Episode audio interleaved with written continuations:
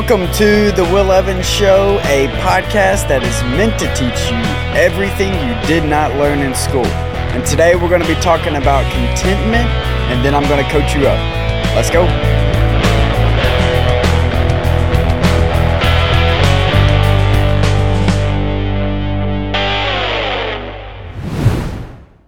Not that I was ever in need for I have learned how to be content with whatever I have.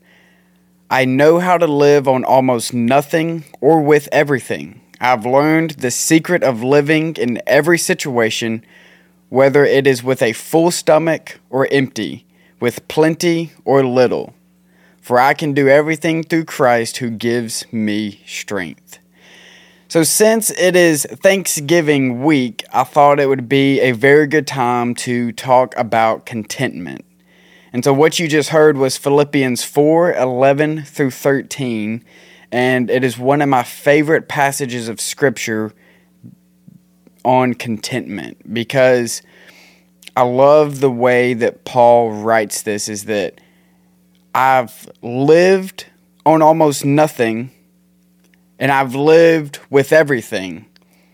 But the secret to it all is living in every situation, whether it is with a full stomach or empty, with plenty or little. And then he obviously goes into Philippians 4:13, which is probably one of the most common Bible verses for even non-believers, and it's for I can do everything through Christ who gives me strength, showing that contentment comes from Christ. And so, contentment, the definition of contentment is a state of happiness and satisfaction. And I like to think of contentment as is being at peace. You know, with whatever I have, I'm at peace with that. Whatever the Lord does in my life, I'm going to be at peace with that I'm going to have contentment with that.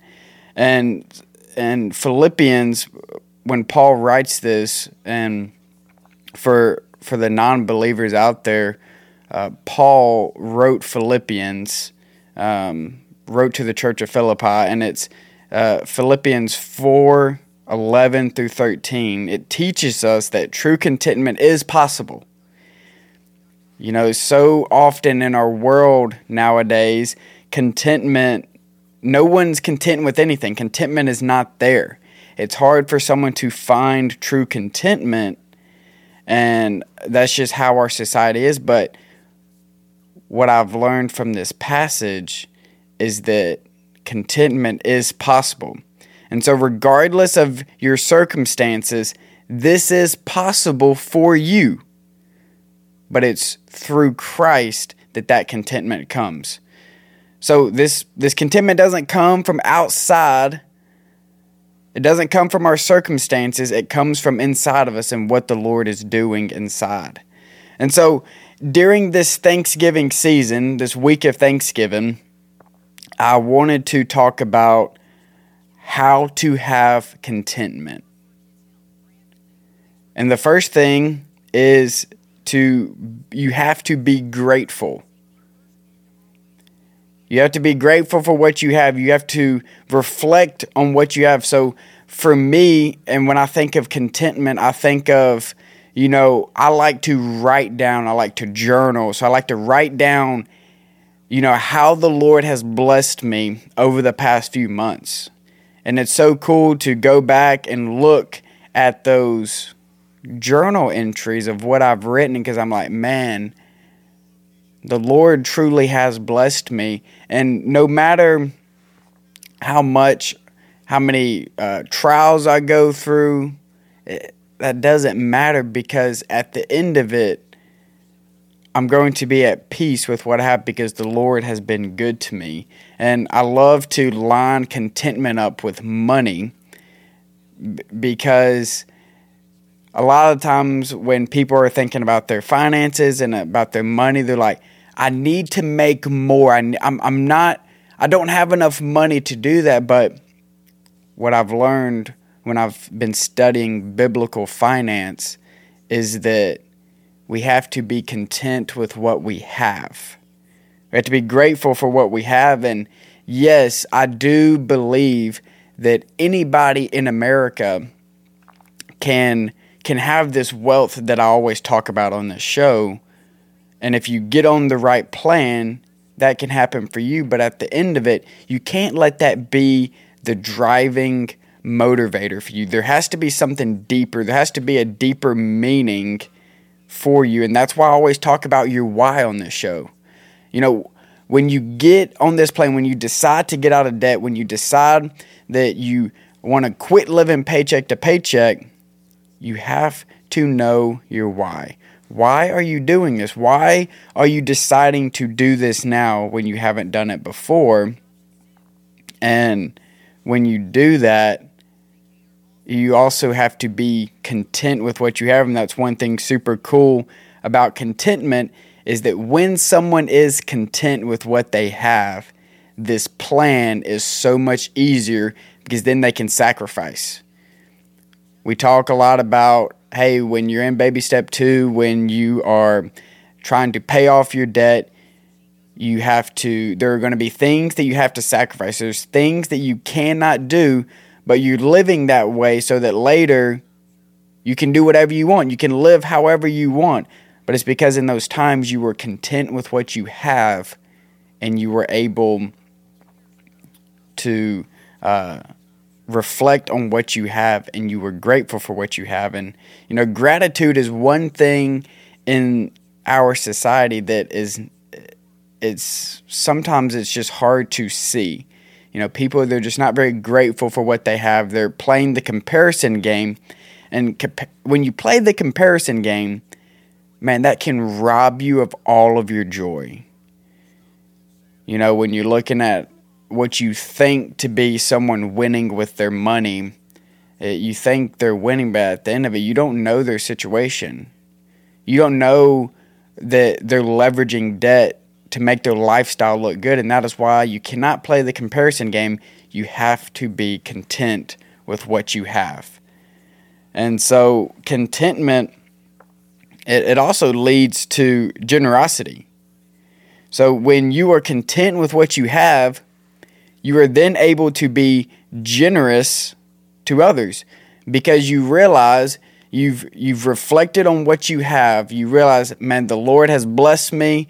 Uh, I have all of this money. I have all this wealth. I have all of this stuff, and you know I want to be generous to others because I'm content with what I have. So you should be living a life with open hands. And I know we've talked about this on the show a little bit.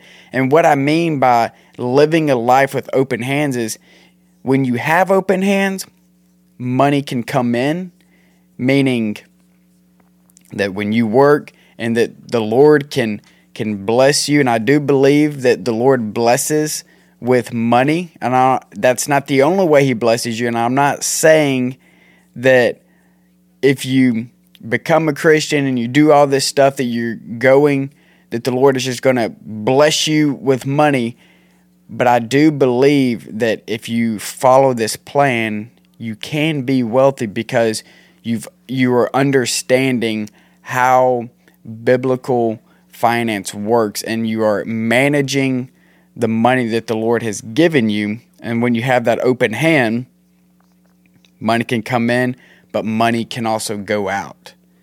And what I mean by going out is that you can be generous to others. Generosity is one of the key takeaways that we when you look at the life of Jesus, you think, man, that I mean he's one of the most generous people we've ever read about. You ultimately look at um, what he did for us on the cross. He sent his one and only son to be killed on a cross for uh, for our sins. He paid a debt that he didn't owe, that we owed, and yet he still forgives us for our sins. And so that is, that's why I love talking about generosity as well. And and who who doesn't love to be generous? You know, like I've never given away money and been mad about it. Like when I when me and Kendall decide to support a ministry or to support a family, uh, we never feel bad about it. We get excited to do that because when you are a blessing to others, it just puts a smile on your face. And you can never be too generous. Like, I, I just don't think that's possible that you can be too generous. And so that is uh, when I think of with Thanksgiving coming up and then Christmas right around the corner, I want to reflect on just giving thanks and being content with what we have. And, you know, so much on this show, I'm like hardcore, like, hey, you got to pay off your debt, you got to do all this. But also, there is a time and place for where you can just sit back and be content with what you have. You're working this plan, you're getting out of debt, you're going to build wealth, and then you're going to be able to be outrageously generous. But all of that comes with being content for what you have. If you can't be content with what you have, this plan is not going to work. Because, like I said earlier, contentment, what comes with contentment is being grateful for what you have, but you're also going to be able to sacrifice things that you necessarily don't need right now. And it's never a, a no, just a flat out no. It's, hey, I I can't have that right now, but maybe later. And so that is one thing about contentment that I want everyone to hear is that you have to be grateful for what you have. And I love what Paul says, and it says, Not that I was ever in need, for I have learned how to be content with whatever I have. So no matter what you have, you have to learn to be content with that. And then he says, I know how to live on almost nothing or with everything. I've learned the secret of living in every situation, whether it is with a full stomach or empty, with plenty or little, for I can do everything through Christ who gives me strength. You're listening to The Will Evans Show. Hey guys, it's Will. I know this show is all about what you didn't learn in school, but for some of you, you need a little more personalized help, and that's what Evans Financial Coaching is. I specialize in helping people pay off debt and build wealth. If this is you, I've put my contact info in the show notes, so please reach out. I'm here to help you. Evans Financial Coaching, creating paths to financial freedom. Welcome back to the Will Evans Show. You just heard a commercial from our top sponsor, so make sure that you check him out in the show notes. Uh, and for those of you that don't know, I am the top sponsor of this show. And so, yes, you heard about financial coaching. If that is something you are looking for, please reach out to me. I would love to help you out. Uh, but if you want to help me out, the best way you can do that is to like this show, follow this show, subscribe to this show, and definitely leave a five star review. I would love that. And you can always share it with your coworkers. Uh, you say, hey, I'm listening to this podcast, teaching me how to manage my money. Uh, te- I'm learning about things I didn't learn about in school. Share it with family, coworkers, and friends. That'd be much appreciated. And today, Ben has our question of the day. Yeah, the question of the day is how much should I spend on Black Friday shopping? I guess it's only right since it is Thanksgiving week to talk about Black Friday shopping. And Black Friday shopping is one of those days that people decide to forget about contentment everything we talked about this show and they do and they decide to splurge on everything and so i i saw this question and i was like you know i want to have this on the show i want to talk about it because uh, black friday shopping and just shopping in general can be one of those days that you um, can get yourself into a hole if you're not careful. So I'm going to answer this question and also give some tips for Black Friday shopping. So, how much should I spend on Black Friday shopping? That is up to you and your budget. Hey, if you're wanting to spend, uh, if you want to do all your Christmas shopping for Black Friday shopping, there's nothing wrong with that. Me and Kendra always try and look at the Black Friday deals and see what, how can we, um, can we save money anywhere? Can we do that? And her and her mom love to go Black Friday shopping. So there's not a specific number that is uh, that you should spend on Black Friday, but here's where the tips come in handy. Do your research. Some people go into Black Friday shopping and they think everything's on sale, and that's not necessarily true. Do your research and make sure that, hey, if you're going in to buy a nugget ice machine, that you are getting the best deal on that nugget ice machine. Look at it at other places. Does another place have a better deal? Is it actually on sale? There are some times where it it may they may put a sale sticker on it, but it's not actually for sale. So you want to make sure you do your research and then also go in with a budget. So that's between you and your spouse. Uh, you need to set money aside. Hey, I'm only going to spend $300 for Black Friday shopping. Once you have that number, go in and you need to decide hey, I'm looking for this item, this item, and this item, and that's it. You don't want to get yourself into a pickle to where you go in there, you see all this other stuff, and you give in to those discounts. Discounts are not always worth it. Y'all have heard me say this a million times. If you can't afford it, don't buy it. So do not bust your budget on Black Friday shopping. And don't bust your budget on Christmas shopping either because Christmas comes on December 25th every single year, so you have to plan ahead. At the beginning of November, I already talked about hey, you have to be saving for Christmas. It's that time of the year. I just finished up a Financial Peace University class, which is through um, through my local church, and it's Financial Peace University is the class that that helped me learn about the baby steps. It's through Ramsey Solutions, but I was the last class. I was telling everyone in there, "Hey, how's your budget going? Are you already planning for Christmas? Go ahead and start saving." And it's always amazing to me when I look out and people are shocked that I'm talking about saving for Christmas, but yet they're the ones when Christmas rolls around, they're hurrying around. They don't have any money for Christmas and they're going to have to put it on a credit card. I do not want that for you. One, if you're listening to this show, we've already cut up all those credit cards. So if you haven't, go ahead and do that as well.